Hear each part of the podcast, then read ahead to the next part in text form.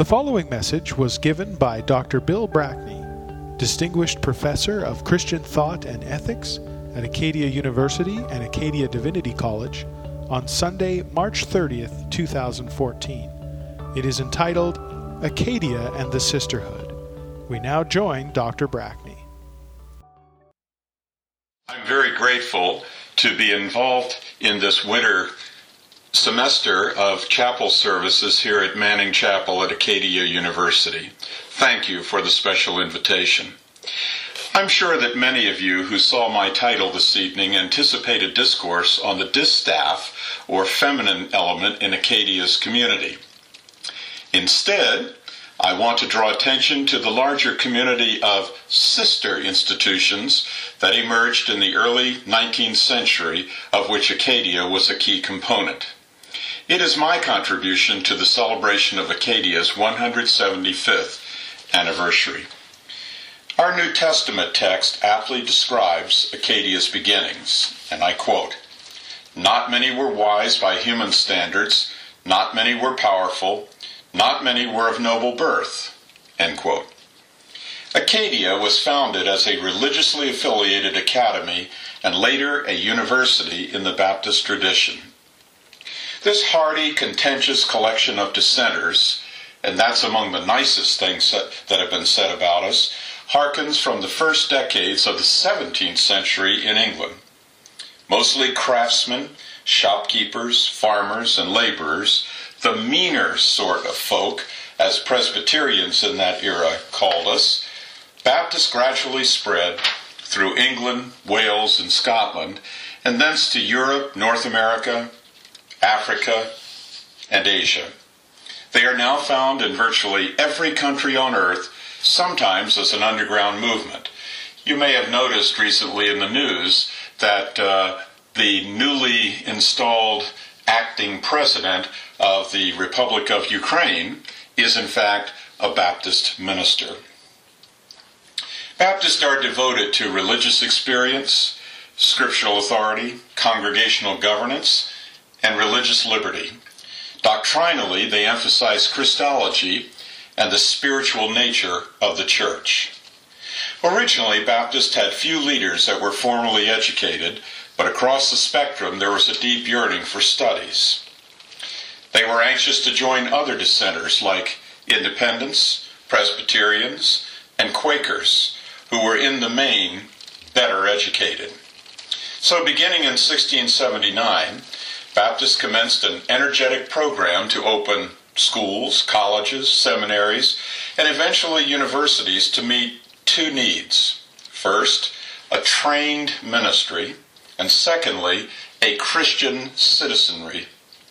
The first institutions were academies, later called colleges, in Britain Bristol, Stepney, Rawdon, Aberystwyth, and Cardiff. From the alumni roster at Bristol, graduates fanned out to the North American colonies, to Rhode Island, South Carolina, and Pennsylvania in particular. From Stepney, which was located outside London, they settled in Montreal, New York, Boston, and Wolfville. The results were to constitute a roster of fledgling schools that met the needs of congregations and communities planted in remote areas. These schools were continually in touch with one another, exchanging faculty, administrators, sharing resources, and validating each other's programs of study. This came to be called the Baptist Institutional Sisterhood. Hence my title, Acadia and the Sisterhood. The Sisterhood followed the designs of missioners and far sighted educationists. Schools of the prophets, they called them, reminiscent of our Old Testament narrative read earlier. Gradually, a school was established by 1860 in every state in the United States and each of the Canadian provinces. Hopewell Academy in central New Jersey was first, then the College of Rhode Island, later to be known as Brown University, Maine Literary and Theological Institution, later to be called Colby College, Hamilton and Rochester, New Hampton, Richmond, Wake Forest, Furman, Mercer, Georgetown, Denison, Kalamazoo, Franklin, Bucknell, Alderson, and a place called Shurtleff. Far away in the west were Linfield and Redlands. In Canada, following the Baptist College in Montreal, which was first, came Acadia, Woodstock College, later to become McMaster University, Feller Institute in Quebec, Prairie College, and Brandon in Manitoba. At its peak in the 1920s, the Historical Register of Baptist Institutions of Higher Education numbered 337 at last count. The character of the sisterhood was consistently drawn along several lines. First, while being a denominational effort, early Baptist schools had written into their charters a no religious test clause, providing for freedom of admission and expression among faculty and students. A second feature of the sisterhood was inclusiveness in admitting students from various social groups, religious denominations, and personal backgrounds. Third was an unusually high standard of educational leadership to administer the institutions. Acadia, for instance, drew upon a group of outstanding clergy, even then known as the Fathers, who served leading congregations in the Maritimes. Finally, contrary to their autonomous congregational governance and their orneriness overall, Baptist educators understood the need, indeed the necessity, to cooperate broadly. Baptists were among the most creative educationists in North America in creating types of schools to meet specific needs. The first post undergraduate school, the College of Rhode Island in Providence, was for many years unique in its undertaking and impact. Brown was destined to be one of an elite New England classical style college that admitted Latin literates only and produced lawyers, physicians, teachers, and a few ministers. Brown would not be the most ideal institution, however, for a denomination of mostly farmer mechanics. Instead, two hybrid types came forth the literary and theological schools and the manual labor institutes. The L&Ts, as they were known, combined a three or four year study of the arts, mathematics, and some rudimentary science with an appended course in ministerial studies. They met a need to move rapidly relatively uneducated men into leadership roles near home. Many teachers, preachers, businessmen, and civic leaders graduated from the L&Ts. The L&Ts were also slowly open to women who studied culinary arts, decorative arts, stenographic methods, and home economics. Their close cousins, the manual labor schools, were much more practical in giving poor students the opportunity to supplement their basic studies in the arts and sciences with practical apprenticeships in farming, animal husbandry, carpentry, and metalcraft. These schools were a marvel in self sufficiency, with students providing not only necessary maintenance tasks, but producing articles for sale.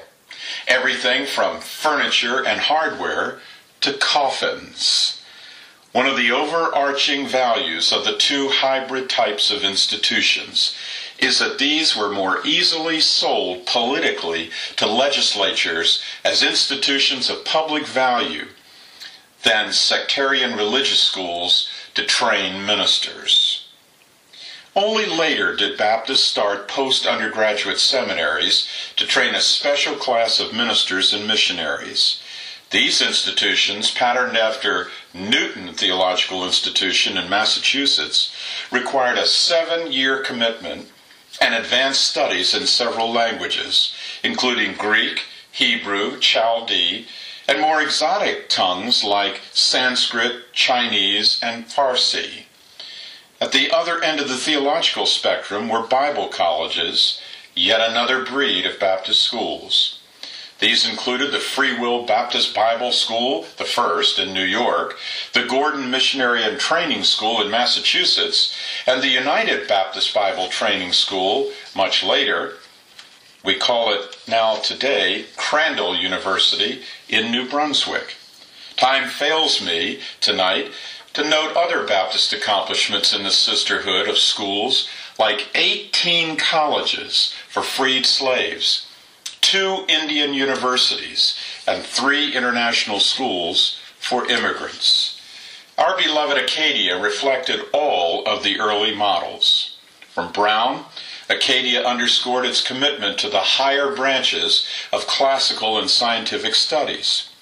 It also fit well into the earliest group of L&Ts and was a combination with the manual labor ideal as well.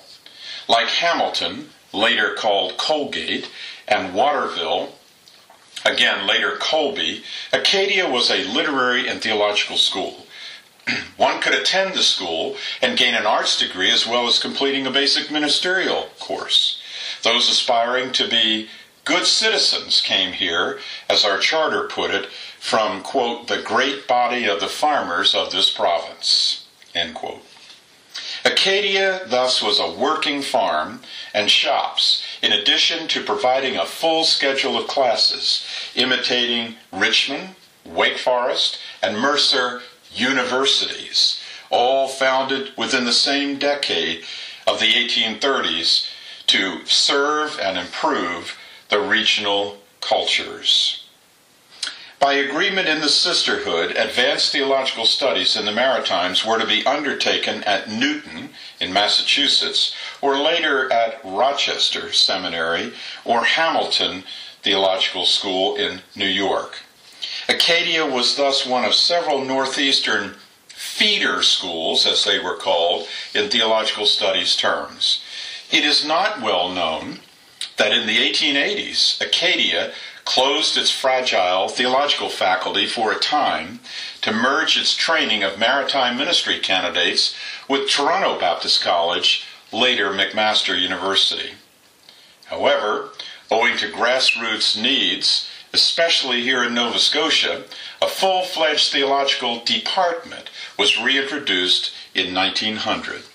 The saga of Acadia's theological program was an illustration of the strategic nature of the sisterhood. The sisterhood of schools was further reflected in its sharing of faculty, administrators, and resources. Early in its history, Acadia benefited from the leadership of John Mockett Cramp, who began his Canadian career at Canada Baptist College in Montreal. He had emigrated from England. Cramp lasted here in Wolfville many years, and his great library is now at the heart of our special collections in Vaughan Library. Another founder, Edmund A. Crawley, ventured into the Southland of the United States, where he taught at two Baptist related schools before returning to Acadia. Theodore Harding Rand, an Acadia man, became the first chancellor of McMaster University and designed its curriculum. He was a remarkable person. He w- used to sleep overnight in railroad depots to save the university travel expenses. Likewise, Daniel H. Welton, one of our first graduates, began teaching rhetoric, Hebrew, and theology here and ended up at Toronto in McMaster Hall. Another Acadia alumnus, Austin Kennedy de Blois, went far afield to Shurtleff College in Illinois, and later to become the second president of Eastern Baptist Theological Seminary in Philadelphia. In the 1870s, Jacob Gould Schurman, a PEI boy, took his degree at Acadia, taught English here, and then went on to teach literature and philosophy, and ultimately became president at Cornell University. He, as a matter of fact, also helped to develop the Philippines policy during a time of uh, the expansion of the United States interest in the Pacific. One of his contemporaries, E.W. Crawley, left Acadia to start a sister school in the Okanagan Valley of British Columbia, kind of an outpost at the other end of the country. George Barton Cutten, one of my favorites, whose worthy figure adorns the presidential portraits in University Hall, went on to lead Colgate University through one of its most productive eras. Two generations ago, a distinguished literary scholar and linguist, Watson Kirkconnell, came here to teach and ultimately to be our president. More recently, our own beloved Millard R. Cherry departed Southern Baptist Seminary in Louisville, Kentucky, to spend the rest of his life in Wolfville teaching theology and ethics. I'm privileged to occupy the chair that honors his name. So also James R.C. Perkin left a promising career at McMaster University to journey east to Acadia's Religious Studies Department, then to become our dean, vice president, and finally president. Acadia benefited immeasurably from its sisterhood. Exposure to larger continental realities and resources was achieved many times over. John D. Rockefeller's benevolence was twice to find its way to Wolfville through the American Baptist Education Society as well as the American Baptist Home Mission Funds. Talented younger scholars were drawn to Minas Basin, as well as seasoned educators. Acadia was listed at the turn of the last century among some of the finest small universities in North America. Colgate, Brown, Stetson, Denison, Kalamazoo, Bucknell, Colby, and larger pace setting institutions like Chicago, Columbian, Des Moines, McMaster, Baylor, and Temple universities, all part of the Baptist Sisterhood. Over the years, for a variety of reasons, the sisterhood has given way to provincial and regional networks and national and indeed international accrediting associations. Religious denominational identity at Acadia continues in the Divinity College and in the University Board of Governors. Baptist heritage is strongly witnessed here in Manning Memorial Chapel, where tradition and generosity carefully parallel chapels at Colby, Colgate, Bucknell, Stetson, Wake Forest, and Richmond. As one wanders up the hill from the old First Church and its graveyard of worthies here in Wolfville, one can still see vestiges of the farm not unlike that at Richmond, Mercer, or Furman. The quadrangle here is very similar to the one found at Kalamazoo College at Newton Theological Institution. And of course, University Hall is a uniquely surviving piece of denominational era architecture. All of these tangible aspects remind us of the founding and nurturing years of our great heritage when men and women far and wide spoke of the college by the far waters, the distant Canadian sister of literary and theological, manual labor, and university aspirations. Acadia has really lived two lives. One is a cozy, quaint existence in a seaside village down east the other is related to an ever broadening world of service. 175 years ago, it was the Sisterhood of Schools that opened up a village academy to the world. The lives of young farmers, mechanics, shopkeepers were transformed here. A few prophets even rose from our ranks. A goodly inheritance from the sisterhood. Long live the memory of the sisterhood. Amen. Thank you.